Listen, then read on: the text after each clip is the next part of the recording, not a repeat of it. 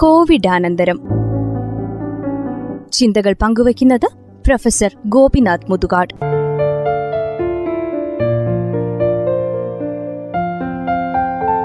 നമസ്കാരം. കാബൂൾ വിമാനത്താവളത്തിൽ നിന്ന് പുറപ്പെട്ട വിമാനത്തിലേക്ക് തള്ളിക്കയറാൻ ശ്രമിച്ച മനുഷ്യരുടെ ദൃശ്യം കണ്ട് നടുങ്ങാത്ത ആരുണ്ടാവില്ല പറന്നുയർന്ന വിമാനത്തിന്റെ എഞ്ചിനിൽ പിടിച്ചു തൂങ്ങി നിന്നവര് ഓരോരുത്തരായിട്ട് വീണ് മരിക്കുന്നത് കണ്ട് വേദനിക്കാത്ത ഒറ്റയാൾ പോലും ഈ ഭൂമുഖത്തുണ്ടാവില്ല. ഒരു ദിവസമെങ്കിൽ ഒരു ദിവസം കൂടി ഈ ഭൂമിയിൽ ജീവിക്കാൻ കൊതിക്കുന്ന മനുഷ്യരുടെ മോഹം ഒരുപക്ഷെ ഇങ്ങനൊരു തരത്തിൽ ലോകം കാണുന്നത് ആദ്യമായിട്ടാവും.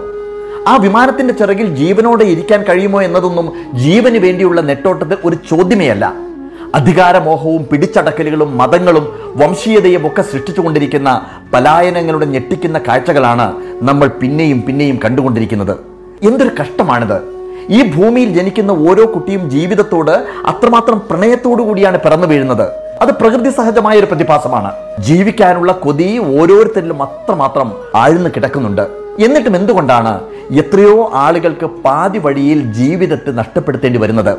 അവരെ അതിന് കാരണക്കാരാക്കുന്നതിന് പിന്നിൽ അധികാരമോഹത്തിന്റെയും മതാധിപത്യത്തിന്റെയും രാഷ്ട്രീയ മുതലെടുപ്പിന്റെയും ഒക്കെ സ്വാധീനമുണ്ട്. കുറ്റകൃത്യങ്ങൾക്കുള്ള പ്രലോഭനം സമൂഹം സൃഷ്ടിക്കുന്നു കുറ്റവാളി ശിക്ഷിക്കപ്പെടുന്നു പ്രലോഭനം സൃഷ്ടിക്കുന്നവർ സുഖമായിട്ട് വാഴുന്നു.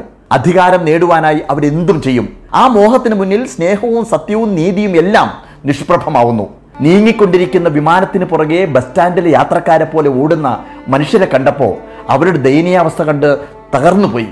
പിഞ്ച് കുഞ്ഞുങ്ങളെയും പിടിച്ച് വിമാനത്തിൽ കയറിപ്പറ്റിയ എത്രയോ ഇരട്ടി ആളുകളുടെ മുഖത്തെ ഭയം കണ്ട് നടുങ്ങിപ്പോയി. നൂറ്റി മുപ്പത്തിനാല് സീറ്റുകളുള്ള വിമാനത്തിൽ നിലത്ത് കുത്തിയിരിക്കുന്ന അറുന്നൂറ്റി നാൽപ്പത് ആളുകളുടെ ചിത്രത്തിലെ ഓരോ മുഖവും ഒന്ന് സൂം ചെയ്ത് നോക്കിയിട്ടുണ്ടോ? ഓരോ മുഖത്തും കാണുന്നത് പേടി മാത്രമാണ്. ജീവിക്കാനുള്ള കൊതി മാത്രമാണ്. ഇതൊക്കെ കാണുമ്പോൾ ചിലപ്പോൾ തോന്നും എന്തൊരു വികൃതമാണ് ഈ ലോകം എന്ന്.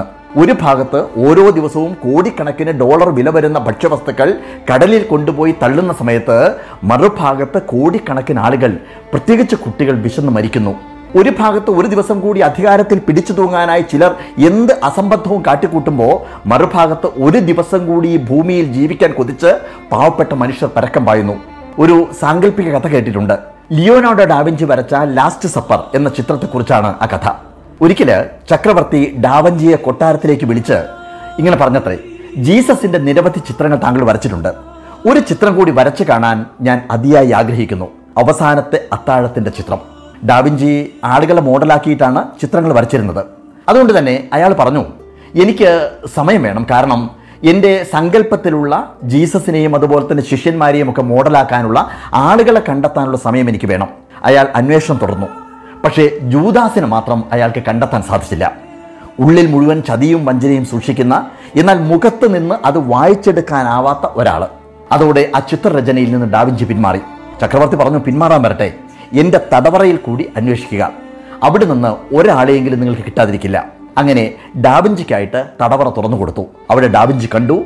തന്റെ ഭാവനയിലെ അതേ രൂപമുള്ള ഒരാൾ.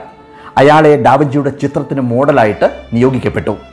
ഡാവിഞ്ചി വരച്ചു തുടങ്ങുന്ന സമയത്ത് ആ കുറ്റവാളിയുടെ കണ്ണിൽ നിന്നും കണ്ണുനീർ ഉതിർന്നു വീഴുന്നത് കണ്ട് ഡാവിഞ്ചി അയാളുടെ അരികിൽ പോയി.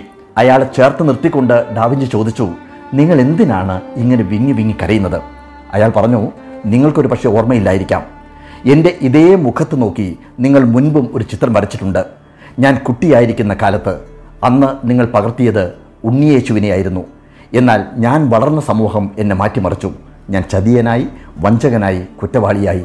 അങ്ങനെ ഞാനിന്ന് നിങ്ങളുടെ മുന്നിൽ ജൂദാസായി പക്ഷേ എന്നെ ഈ ലോകത്തേക്ക് തള്ളിവിട്ട പലരും ഇന്നും ജീസസിനെ പോലെ ജീവിക്കുന്നു. ഇതാണ് കഥ.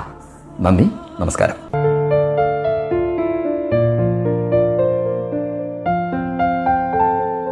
ശ്രോതാക്കൾ കേട്ടത് കോവിഡ് അനന്തരം ചിന്തകൾ പങ്കുവച്ചത് പ്രൊഫസർ ഗോപിനാഥ് മുതുകാട്.